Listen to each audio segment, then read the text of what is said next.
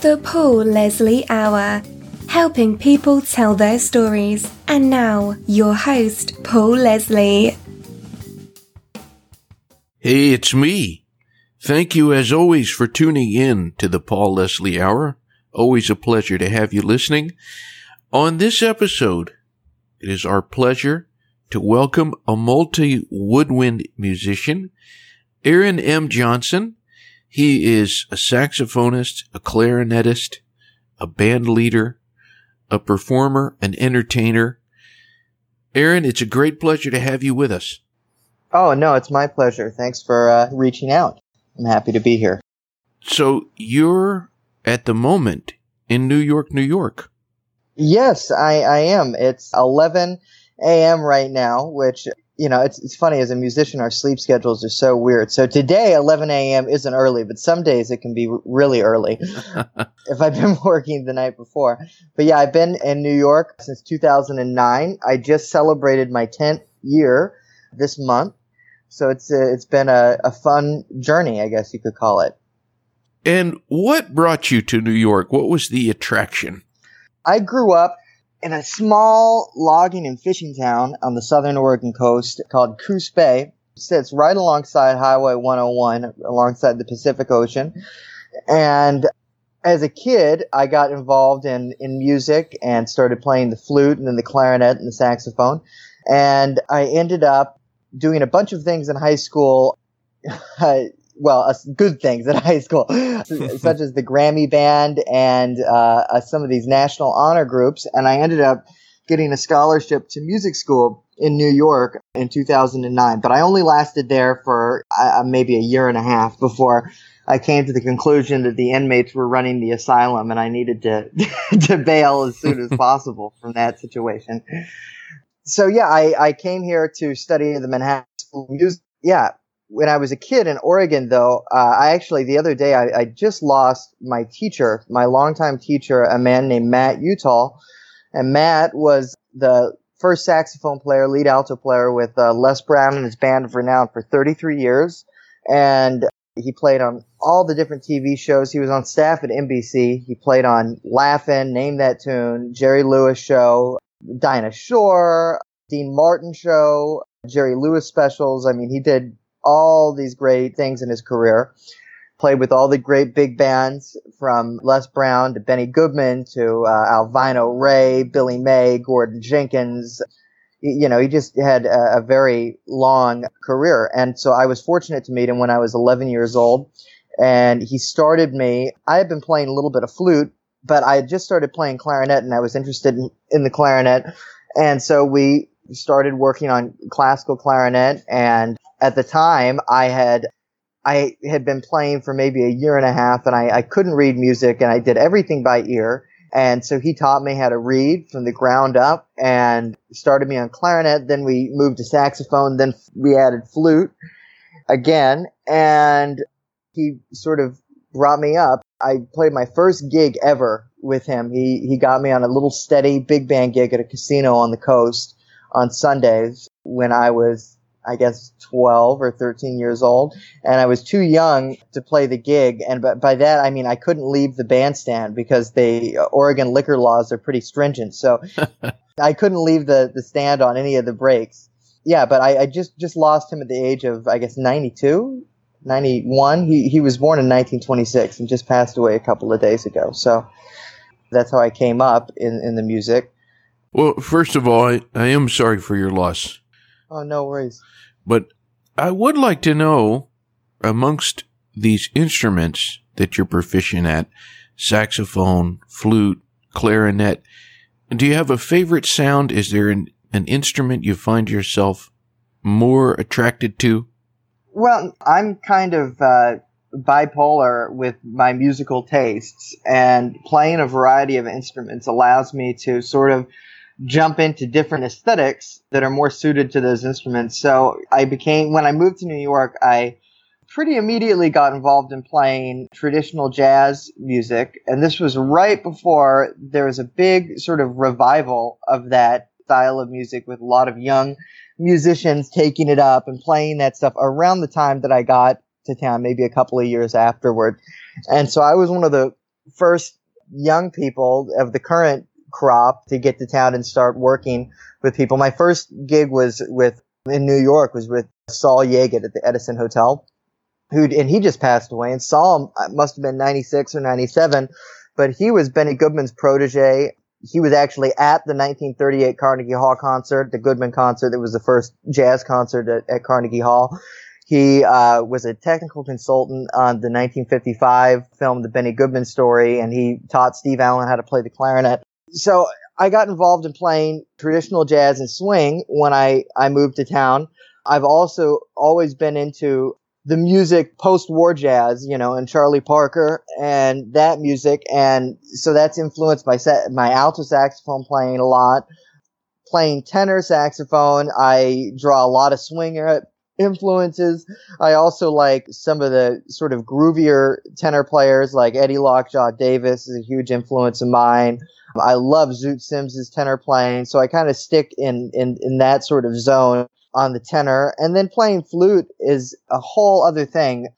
And there's, you know, there is a tradition of jazz flute. When I got to New York, I was fortunate to, to be able to hang out some with Frank Wess, who might be the preeminent jazz flutist.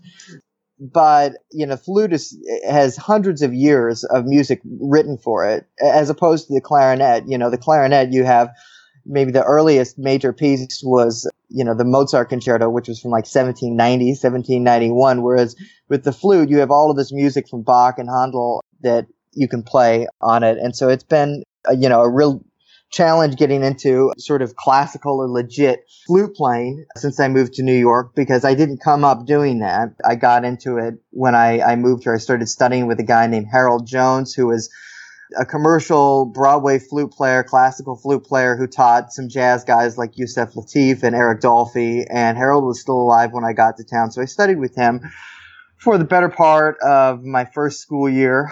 And he really stressed the importance. He said, you know, you're playing great music on the flute. You know, I was playing like jazz or bebop flute, kind of a la Sam Most with a really breathy sound. But he really strived for me to get into the classical traditions on the instrument. I just play whatever uh, instrument suits the music that I'm dealing with, and I like a lot of different music. And also, you know, you can play different uh, types of Latin and Caribbean music on the flute that you that aren't as appropriate to play on other instruments. You know, if you you play all the woodwinds. I mean, I don't actually play double reeds. I've never done that, but there's you know a lot of doubling work in New York for either shows everywhere from community theater and high school musicals to Broadway shows. And a lot of times, if you know you're not busy doing jazz stuff, it's nice to at least be considered for that work or have access to that work. Is there any instrument that you don't play that you're thinking of picking up? Well, everybody tells me to play the oboe. Sometimes I get called to play alto saxophone for the Metropolitan Opera here in New York. And whenever an opera uses a saxophone. So, for instance, a couple years ago, they had one pop up, and it's Puccini's Turandot, and that uses two alto saxophones at various points within the opera. So, there's a lot of sitting around and, and waiting. And there's a great New York saxophone player named Alan Won, who is a commercial doubler. Broadway sort of guy, studio musician, and he was stressing to me, he said, man, you really just need to learn oboe because a lot of show work and Broadway work depends on playing double reeds as well. That wasn't always the case. You know, the, the whole doubling on all the flutes, all the saxophones, all the clarinets, that was sort of the old school approach. Now it's doing that plus playing oboe and English horn. And then uh, there's even a couple of people in New York that even play bassoon as well. So that's not really been my interest. Personally, I don't feel those instruments are flexible enough for what I do, which is play all different types of music. I mean, if I wanted to really become more of a classical musician or something like that this late in the game, then yeah, it would probably be necessary for me to learn how to play oboe. But you know, that's that's an idea on the back burner. But as of right now, I play you know piccolo through bass flute, all the clarinets, E flat, B flat, A clarinet, bass clarinet. I play alto, tenor, saxophone, uh, soprano, alto, and tenor saxophones. I don't play baritone, um, which is kind of its own other world. So I guess to answer that question, I I would probably pick up the oboe maybe if I had a lot of free time, but a more practical one would probably be the baritone saxophone would probably be the next one. But I, am really not looking to to play anymore. I have to practice too much as it is. when you moved to New York from Oregon, I'm curious to know the people around you. What did they think of that? Did they think, "Oh, Aaron is crazy. He's going to move to New York"?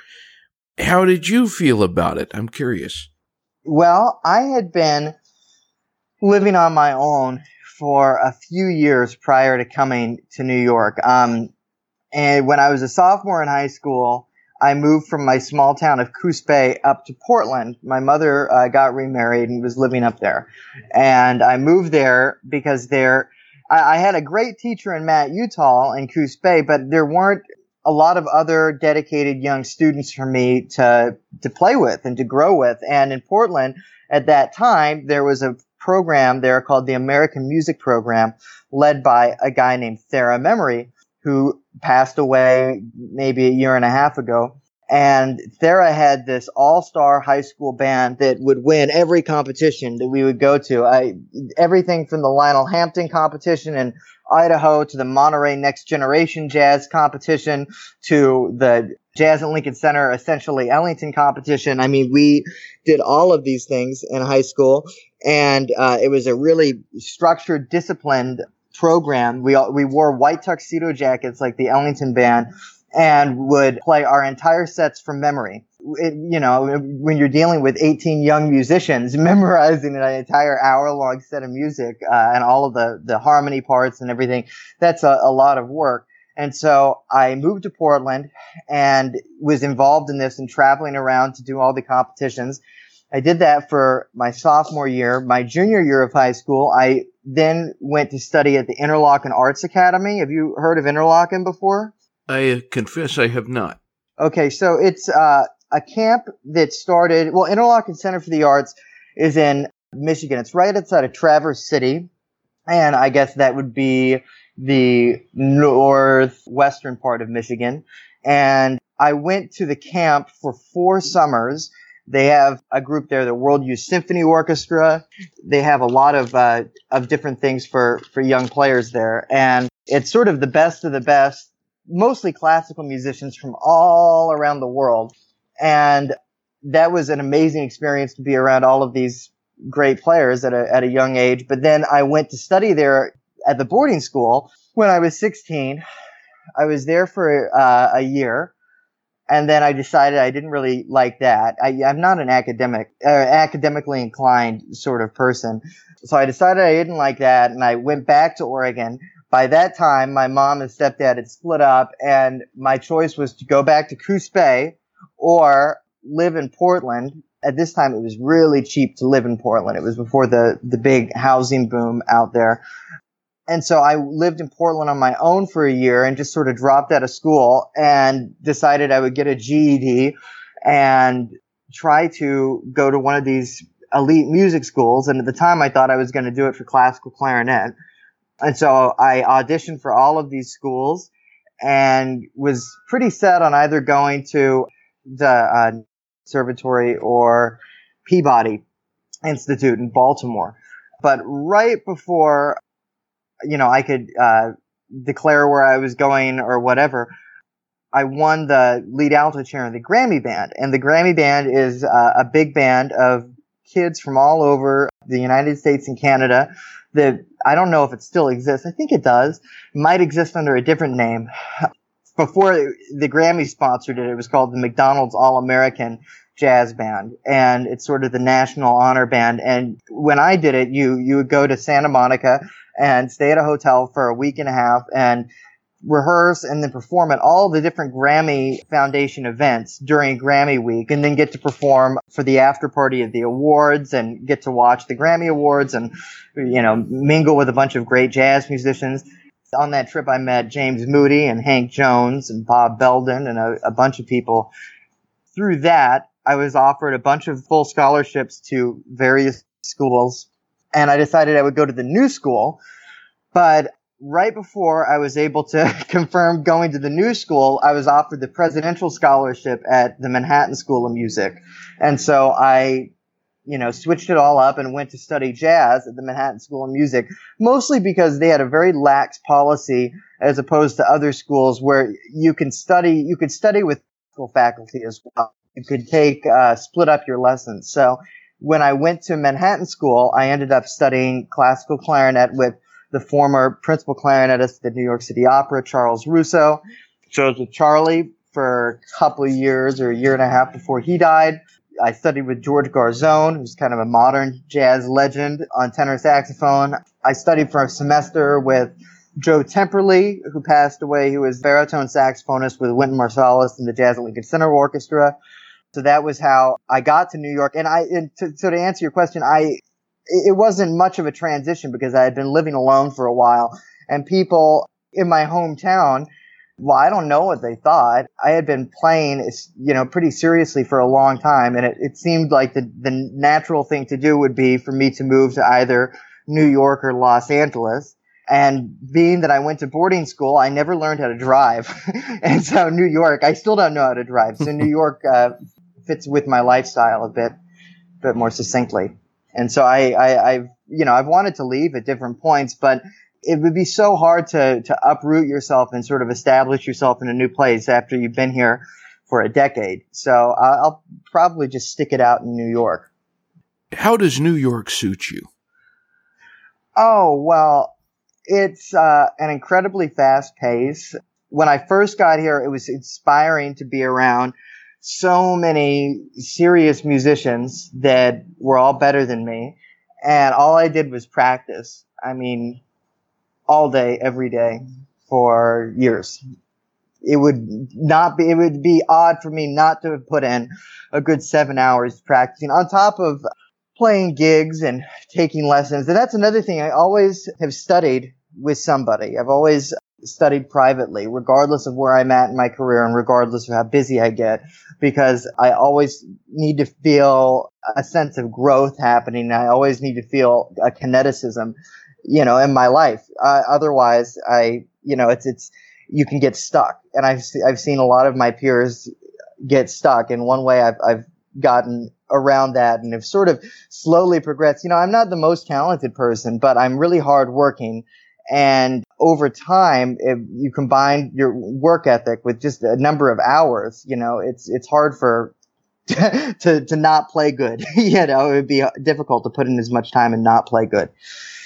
Yeah. So New York has this great energy about it that's inspiring.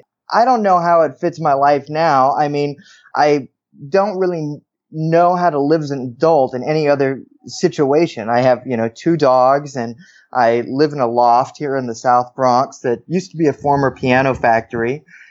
Yeah, the, the only thing that, that is difficult is traveling for work with my dogs. But I have a sort of network of close friends that have been very generous in uh, in taking care of them when I have to go out for gigs, which is, has become increasingly frequent this summer I was doing a lot of zigzagging across the United States.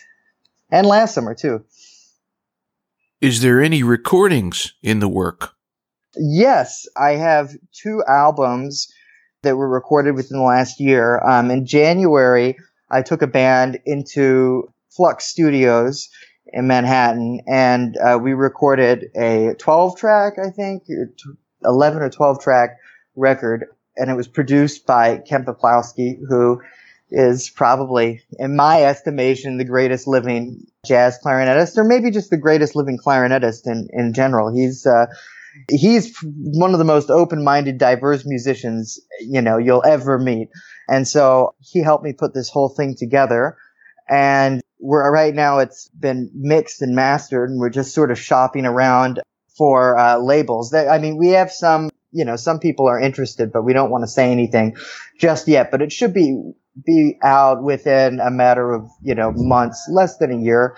And then the other album is a live recording um, trio with myself and the legendary jazz bassist Chuck Israels. And Chuck replaced Scott LaFaro and the Bill Evans Trio after LaFaro's untimely death in, I think, 1963 or so. And he was with Bill Evans for the better part of a decade. And he lives on the West Coast. He actually lives in Portland now. He wasn't living in Portland when I lived there, so I didn't know him then. And this was actually the, the first time I had ever met Chuck. But the pianist on the, the album is a guy named Jordan Piper. Actually, Jordan is the pianist on both records. And Jordan grew up in Bellingham, Washington, where Chuck had sort of settled into a teaching position. He had uh, tried to create a sort of conservatory at a uh, at a college there, and you know, it, I don't know if it drew many students or whatever, but I think that he was focusing on on teaching rather than playing for a while, and he met Jordan in that capacity. And hold on one second, let me. A, a dog is misbehaving. but I met Chuck through Jordan, and I put together some gigs out in Oregon. We did a night at a club called the Jazz Station in Eugene. That was our rehearsal. You know, I walked in and Chuck and I shook hands and he said, what are we playing? And I pulled out a folder and we just went for it. And then the next day we did a big concert for the Oregon Coast Music Festival, which is the oldest and largest music festival on the Oregon coast or it's one of the bigger ones in the state of Oregon. They have a full 80 piece symphony orchestra there. And each year they have one jazz artist to do a big concert in a boathouse. And so we recorded that live. Actually, the guy that engineered it is He's sort of a local legendary recording guy in Oregon, and he recorded my first audition tape to Interlochen when I was 12 years old. And it's funny because now we recorded my first live album all these years later. And so we're going to be putting that record out in the next few months on a, a new imprint called Soul Kid Jazz that is run by a friend of mine, Joey Cavaseno. And Joey Cavaseno, aside from being a great music producer, he has a hip hop label called Chamber Music with a K he was affiliated for years with the Wu Tang Clan and has produced a lot of music. And he just had uh, one of his tunes placed in the new Spider Man movie and stuff. And so he's been doing that. But prior to all of his music business sort of endeavors, he was one of the most recognized jazz alto saxophonists on the scene. And he was lead alto with the Illinois Jacquet Band, and he played with Panama Francis Savoy Sultans, and he uh, played with Lionel Hampton he was sort of a child prodigy in the, the jazz thing. And I met Joey actually on Facebook because he he was one of my favorite alto players, and I knew that he wasn't on the scene, so I kept asking about him, and everybody said, "Oh, he got into hip hop, and he's you know uh, a, a music producer. He doesn't live in New York anymore." And then I found him, and it turned out he lives in Easton, Pennsylvania, which is only you know, a stone throw away from New York City. And I was taking my quartet down to the Philadelphia Museum of Art to play for their jazz series. And after the gig, the bass player and I drove out to Easton and we sat up until five in the morning having coffee and talking about music with, with Joey Cavaseno. And so right then he, we just started talking about recording and projects and we had meant to, to do something. And now's the perfect time because I have this record. So we're going to put it out on his new label and it's called Soul Kid Jazz. And he's been putting out, um, reissues of things from Duke Ellington, Lawrence Brown, Johnny Hodges.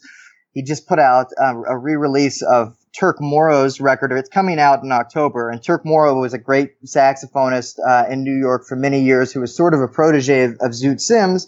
And he just died a few days ago and now his music's going to be put out through Soul Kid Jazz. Yeah, that's that's what I've been up to, and we're we're just looking forward to to getting all of this music out there. And I also finally just got a website at aaronmjohnsonjazz.com.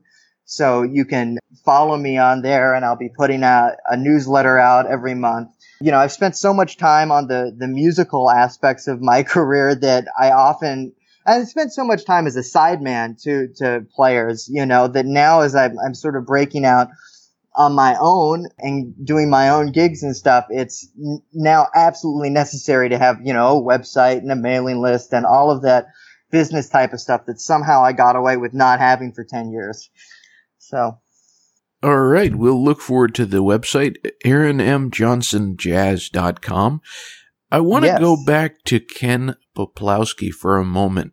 He's Yeah. someone I got hooked on his records, and you've had the chance to get to know him and perform alongside him. What is Ken like? What tell us about the guy? Well, he uh, he's a genius, but then you have to also realize that when a person is a genius, they probably work like a genius too, and so he works excruciatingly long hours at his craft. Uh, he practices more than everybody else. He is on the road more than everybody else, and as a result, that level of playing. He's main, maintaining a level and a standard of playing that you just don't see in jazz anymore. You know, he, first of all, he's a virtuoso on his instruments at to the highest level possible you can reach in the classical sense or whatever. He can play anything you put in front of him. But he's also an incredible musical director and uh, incredible at picking out set lists. He's uh, putting together repertoire for concerts. He's great at programming. He's he's a genius programmer, and he does it in such a non-pretentious, sort of relaxed way that it, it never feels, you know. And when you're working with Ken, it never feels kind of uh, stiff. You know, sometimes when you plan things out, or th- things can feel stiff on the bandstand, but Ken gets everything organized, has a set list and everything. And he, I've never heard him tell a person to play differently. He just picks the people that he likes and then just lets them go for it, you know, and really trusts you, which is so different than a lot of band leaders you can uh, work for. On a personal note, he has been a very, very good friend to me and a mentor and a father figure for me out here in New York. I, you know, I don't have any family out here and Ken has really been a gracious person in including me in a lot of his projects and and just being a good friend and going and grabbing a meal and catching up and talking about life. And you know, as you know, you've seen him live, right? Yeah, you know how funny he is, right? That he's he could have been a stand-up comedian. You know, he really knows how to work a room, and his stage presentation is immaculate. He he comes up with these sort of one-liners and rebuttals that feel like he lifted him from Don Rickles, but he makes them up himself, you know, and he's, you know, I, I can't say enough about him. He's just a great person. He's the reason why I got to work with Dick Hyman, which is one of my absolute highlights in my career. He, you know, he's, he's helped me a lot. He's opened a lot of doors for me in the, the music business sort of thing. Uh, pretty much all of the big gigs that I've had the past year or the, well, I met Ken three or four years ago. He's, you know, all of the, the bigger sort of things featuring me, you know, festivals and all of that stuff have been through him. So I, I can't say enough about him. And also he was a hero of mine from the time I was a little kid. So actually, I'll tell you how we met. I was obsessed with his playing for years and years and years. And I even went to the point, got to the point where I was learning his solos off the record when I was in high school and college and learning to, to try to mimic him, you know? And since then I've tried to, to kind of get away from that because that's, that's fine when you're a certain age. But as you get older, you really have to sort of bring your own thing to the table. And it's not, imitation isn't flattery at a certain point. Anyway, I had Ken's sound and concept in my ear for years.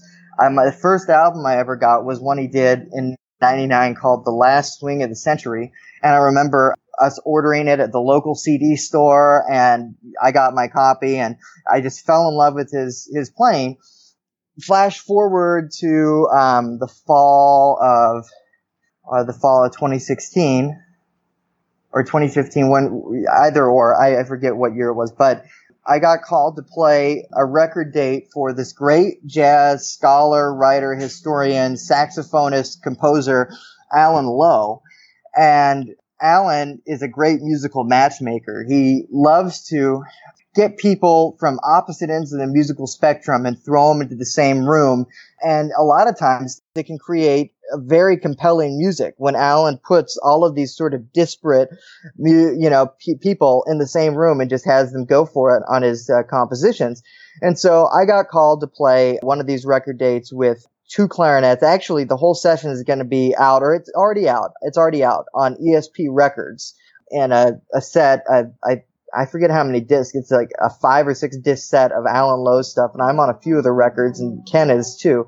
But there's one that's uh, two clarinets, and then Allen on saxophone and a rhythm section, and he called me to play the other clarinet part, and so I showed up to the rehearsal and I was on the street and I see Ken Peplowski and I, I said, Hey, are, are you Ken Peplowski? And he looked at my clarinet case and he said, yeah, you know, you could see that maybe he was a little bit hesitant, like, who the hell is this guy? and we went up to the rehearsal and then I took my horn out and started playing some scales and he said, Oh, wow, you have a real clarinet sound because, you know, one of Ken's sort of pet peeves is like, there is a certain way that the clarinet was played before Benny Goodman and Shaw. There's a, a, a kind of sort of dirty New Orleans, greasy, slippery, slidey, out of tune way of playing the clarinet that was just sort of a product of that time and the recording, the, the recording technology of that time. And and Ken always thinks, you know, why are, are, young people trying to imitate that? Why don't they try to play the music that those guys were playing, but play with a contemporary, refined, beautiful, in tune, sort of classically influenced sound? So that sort of connected us. And right on the dot, well, he asked me where I was from, and I told him I grew up on the Oregon coast. And so immediately he called a conductor friend of his, Yaki Bergman, who used to be the conductor at the 92nd Street Y in New York for years. And he's another Dick Hyman sort of associate. And they do this festival at Siletz Bay, which is three hours north of where I grew up on the Oregon coast. And it's at a resort called Salishan. And they've been doing it for maybe, I don't know, eight years or something. But I've played there for the past three summers and so immediately got me a gig playing clarinet in the orchestra. And then ken puts me on the jazz concert. So i'll go there and we'll have a week of orchestra stuff. So like three concerts rehearsals every day. Plus we'll do two maybe three jazz shows at night. The first year that i went the schedule was so insane. It was i played three orchestra concerts lead alto and a big band concert featuring Ken up front doing his thing. And then two Ken concerts. And then we did another weekend at sort of an extension of the festival, did a jazz party in Florence, Oregon of two concerts. And we had Pete Barbutti, the great jazz comedian who used to be on Johnny Carson and stuff. He was out there, got to work with Dick to make that. And he ended up having some health issues but Dick has, has been involved in Siletz Bay since its inception, inception, but is not going to this is Dick Hyman we're talking about, but he won't be, uh, returning because right now he's, he's in fine health, but he's not traveling anymore because of some, I think he has a pacemaker or some type of heart issues. So he's staying local in Florida, which is fine. I, I was just down there. I saw him in March and we played at the Sarasota Jazz Festival. I did a, a main set one of the nights, and then I, I got to sit in with with Dick on the last set of the last night, and it was great to to see him. But yes, yeah, so that's how I met Ken, and it, just from the beginning, he hooked me up with work, and we became really good friends. We both like old movies and old music and rare recordings and you know all of that type of nerdy stuff I don't know if you'd appreciate me calling it nerdy stuff, but it's nerdy, and we're really good friends, and that's how it all all happened. I'm glad you mentioned, and we're talking about Dick Hyman. He was a guest on this show, and what a thrill that was. But there's a great oh, picture wow. of you, and to one side of you is Ken Peplowski, and the other side is Dick Hyman.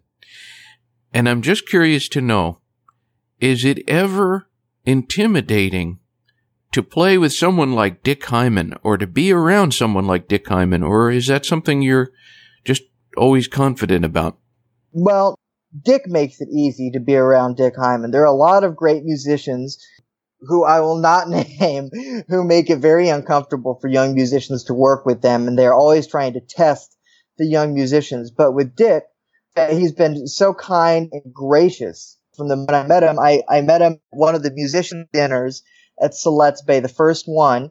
And I ended up sitting down at his table and Ken wasn't there yet to introduce us. And I, he asked me what I play and I said, oh, I'm the, the woodwind doubler at this festival because they usually put me, they'll have me play clarinet in the orchestra. Last summer I did, you know, played flute, clarinet, saxophone for a sort of show production type of show.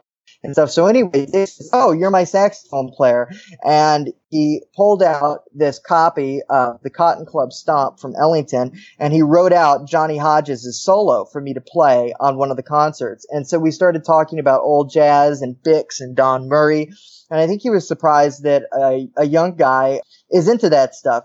And but I think that more than just being into it, a young guy who is into the, the entire jazz spectrum, because usually you'll find young sort of fanatic jazz musicians who are into early jazz and everything, but maybe haven't developed themselves as instrumentalists. You see a lot of that because the, the music uh, in 20s jazz, you can get away with a lot.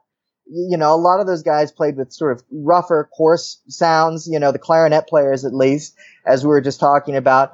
And so that a lot of times the musicians, especially the young musicians, can be kind of closed minded and only do that one style. But my, my sort of conception aesthetic goes from Louis Armstrong through, you know, up through Charlie Parker and all of that music. And similarly, Dick's is like that. I mean, Dick played the opening of Birdland and the opposite band. He was with Lester Young and the opposite band. I think he was with Lester Young and Max Kaminsky, but the opposite band was Bird and Lennie Tristano and all of the, the modern people. And so Dick was nice to me from the get go. After our, the first gig that I played with them, we went to the lounge at the resort and Dick and, uh, Julia Hyman bought me dessert and cake and some drinks and we just talked about life for a couple of hours and they were so kind. And what struck me was here are these two incredibly accomplished people and they were interested in you know where I was from, you know what what did my parents do, you know what was it like growing up in Oregon, and we talked a lot about musicians and everything. Yeah, I think Dick Dick and Ken and a few other people, Slide Hampton is one of them, Chuck Israels, Connie Crothers. These people are have all made me feel very at home and welcome in the music and have made me feel like a, a, colleague. You know, sometimes when you're playing with older musicians, they'll treat you like a student. And, you know, frankly, I am a student. I'm a perpetual student, you know, and I'm always trying to learn and grow and get better. But when you're a musician, I'm almost 30 years old. There has to be a point where you say, okay, I'm going onto the bandstand. I'm going to play and I'm a professional. I'm going to do this and we're all colleagues here. And if you don't have that sort of vibe, that energy on the bandstand, it's not going to work out as well. You know, it'll sound like a bunch of kids accompanying a master, you know, as opposed to, you know, four great musicians playing together. So yeah, I, I'm, I really appreciate Dick's kindness and generosity and making me feel like, you know, a member of, uh, a club of musicians, you know, that I've always aspired to be a member of, you know? Well, on the note of expanding horizons, correct me if I'm wrong. Didn't you collaborate or perform with Art Garfunkel Jr.? Yes. Yeah, we actually, Art Garfunkel Jr. is a friend of mine. He started showing up. I was the musical director at a lounge on the Upper East Side. This, you know, Michelin starred French restaurant called Vaucluse, and on one side is the restaurant and dining room. The other side is a nightclub.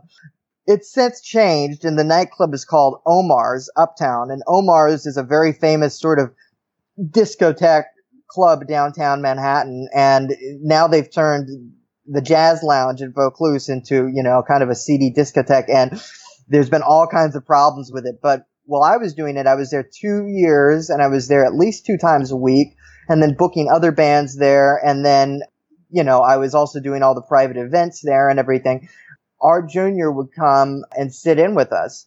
And so he started coming and, and singing with my band. We had a gig planned for Le Poisson Rouge, but I ended up having a scheduling conflict and wasn't able to do it. But we've been talking recently about putting together a project and maybe recording it and taking it out on the road, which would be, uh, you know, a thrill and uh, and playing jazz. You know, he he oftentimes performs with his father, and he does you know sing that music. But his real passion is the American songbook, and he sounds great doing it.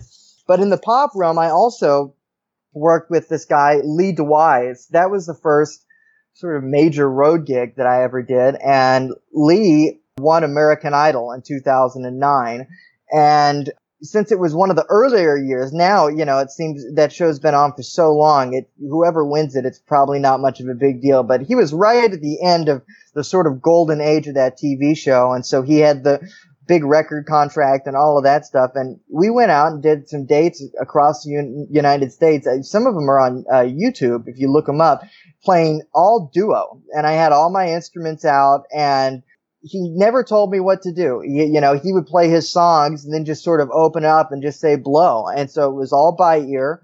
And it wasn't just like, you know, one set, one song a set or something. It was no, the entire set. And so he does that now. I think he has a, a fiddle player playing that sort of role as his sort of solo instrument on the road with him. But he was really supportive of my playing. And sometimes when he's in New York, he plays like the Iridium and I'll go down there and sit in with him or Rockwood or, or whatever. But uh, in general, you know, that music doesn't speak to me uh, as much as jazz and classical music does. So I, I've never really tried to network or find connections in that scene and build a career in that scene because it's just it's so opposite as to what I do. But if, you know, somebody in the pop realm likes what I do and w- wouldn't want me to change it and be sort of like a studio musician about it, yeah, of course I would work with anybody, you know? That's the good thing about being a jazz musician. What you do, if you're doing it well, you know, you can, you can put it into sort of any environment and it can sort of exist. You know, Wynton Marsalis does that type of stuff all the time. He did, you know, a record with Willie Nelson and, uh, you know, he, Eric Clapton and he's done all of these different records. So, you know, that's a great example of, you know, of somebody that is broad minded. Who would be an example of someone that you haven't worked with? And I want you to feel free to dream as big as you, as you like. Anybody living, that is. Who would you like to work with one day? Oh, gosh, I would love to to sub in or get the Jazz at Lincoln Center gig with Wynton Marsalis. You know, I've kind of existed in the outer perimeters of that orbit for many years now from you know, I used to lead groups for the late night series at Dizzy's Club Coca-Cola, and I do a lot of lecturing work at Jazz at Lincoln Center. I've I've I've uh, moderated panels. I've given a lot of pre-concert lectures for the orchestra. Done a lot of educational events. I just did a sort of seminar and slideshow and performance with the pianist Terry Waldo in July on the music and life of the jazz innovator Frankie Trumbauer from the 1920s. And so getting more involved with Jazz at Lincoln Center in a playing capacity would be, would be nice. But it's also something that I haven't really pursued because I've been so busy and also so fortunate that I haven't had to do a ton of hustling. It seems like uh, my career has evolved in more of an old school sort of way where people over time have reached out to me as opposed to me reaching out to them.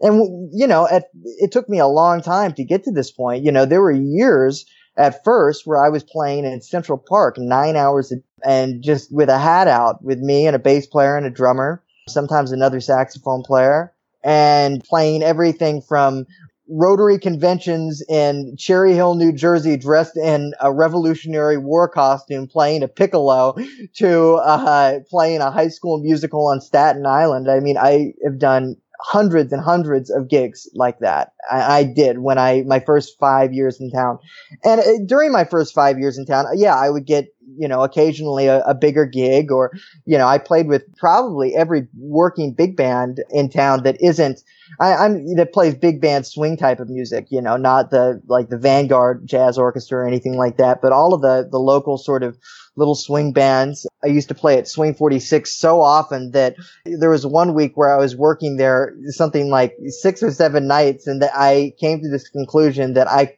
cannot keep doing gigs like that. So over time, I've been able to sort of restrict a lot of my work and take better things, you know, like, uh, I, this, this summer I had a bunch of things. I, I'm the artist in residence for, uh, well, one of the artists in residence for a group called the Catskill Jazz Factory, which is sort of an extension of Jazz at Lincoln Center in the, the Catskill Mountains. It was founded by a great arts philanthropist named Piers Playfair, and he sort of is the executive artistic director.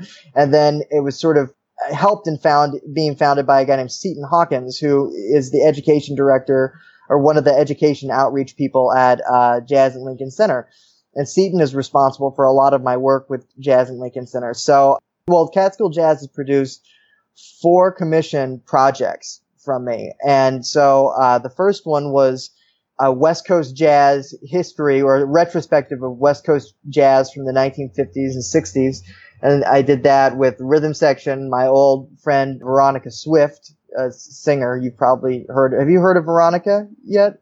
That name rings a bell, definitely. Yeah, she's uh, she's kind of the hot new thing in jazz, and I've been working with her for a long time in different capacities. And we did the first thing was a West Coast jazz project up there, and then that was at Bard College. Then we did a a jazz meets classical music of Sidney Bechet juxtaposed with the operatic arias of Giacomo Puccini. We did a concert of that music. We did a few concerts of my Swing in the Songbook program, which is a jazz at the Philharmonic inspired jam session concept where we get a bunch of young lion sort of players and then match them up with some, you know, older experienced players. Like we just had Joey Cavaseno and the great trumpet player Duane Clemons play with us doing that program in July. I had Jon-Erik Kellso do it the summer before, you know, where we had this big sort of onstage jazz party. And that's another person that you've interviewed that has been very kind to me is uh, Jon-Erik Kellso. And his gig on Sundays at the Ear Inn in uh, Manhattan is a legendary gig, and that's one of my favorites to do. It's always great to, to do that gig, you know. Yeah, I've done a bunch of stuff in the cast. What was the question again? I think we got off. I think uh, I was asking you about who you would like to work with. Yeah. So, so Wynton, you know, would be somebody that would be, be interesting for me to, to work with. As far as name brand jazz people, the thing is, you know, there aren't a lot of name brand jazz anything. And even the, the biggest names, you know, aside from Wynton Marsalis, it, there's a joke, you know, in the jazz community of this, this term called jazz famous. You know, you could be famous in the jazz world, but still totally unknown to the sort of broader world. um, so yeah, I guess it would have to be when, I mean, I would love to play as a soloist with, with orchestras. I would love to do that. I would love to put together a sort of clarinet summit, you know, with other jazz clarinet players and heroes of mine, you know, like it would be amazing to do a clarinet thing with somebody like Eddie Daniels, Ken, and I, you know, do something like that. Just all kinds of things. But I mean, as far as hero heroes go, I've worked with enough that my list is is is satiated. Yeah, you know, I feel blessed to have gotten to work with people like Dick and Slide Hampton. When we consider all of these things, what is the best thing about being Aaron M. Johnson? Oh gosh, um, I don't know. It certain would certainly wouldn't be tax rates. Let me think. I think that I've been blessed to have a broad and diverse musical experience. And I think, and, you know, other musicians, when they get to New York, they have a lot of allegiance to maybe one scene and come up in one scene. And I've sort of floated between all of the different sort of niche jazz scenes, you know, and communities. And it's, it's been a blessing to get to see a sort of broader picture of the music as opposed to coming here and only playing swing clarinet or coming here and, and only doing modern jazz original compositions. You know, I've done a little bit of all of these things and it's, you know, it's, it's helped me keep moving forward because there's always a new goal. And those goals change too. You know, I often look for little things to change in my, my playing that might take a couple of months and then I'll do it and I'm, I'm off to the next thing. And so I think that that, yeah, just being able to be a working musician in New York and getting to work with so many inspiring players. And also uh, that I'm finally at the point where I don't have to take the worst of the worst of the worst gigs, you know, like I, I don't have to go take a $50 bar gig anymore, you know, which is, a really good place to be. But that's why I'm getting my uh, my social media and website and everything together now because to stay at that place, it has to be maintained. So I can, you know, so right now I'm just working on a winter calendar and some touring. and stuff like that. So just the, the ability to be able to do all of this stuff and juggle it as gracefully as I can, I'm able to, which can range from okay and pretty gracefully to just a complete train wreck disaster. Just the, having the opportunity to pursue all of this stuff is a blessing. And I think that's the, the best thing about my life. Besides my dogs and my girlfriend who's over here in the corner glaring at me. so. Okay, so I'm going to do, as we close here, a little lightning round. And Yeah. you don't have to think about it too much. A favorite movie. Oh, The Graduate, Pillow Talk, the Lolita uh, with James Mason. Oh, North by Northwest. A great place to eat in New York City. Oh, that's an easy one. One of Ken's favorites and one of my favorites is a place called Little Poland. And it is great Polish diner food, and that's down in the East Village. And it's great. For Italian food, there's nothing better than Pasticci, uh, up by the Manhattan School of Music in Morningside Heights, kind of by Columbia University. It's a great Italian restaurant, and they have amazing lamb and ricotta maltagliati that uh, is to die for. A great record.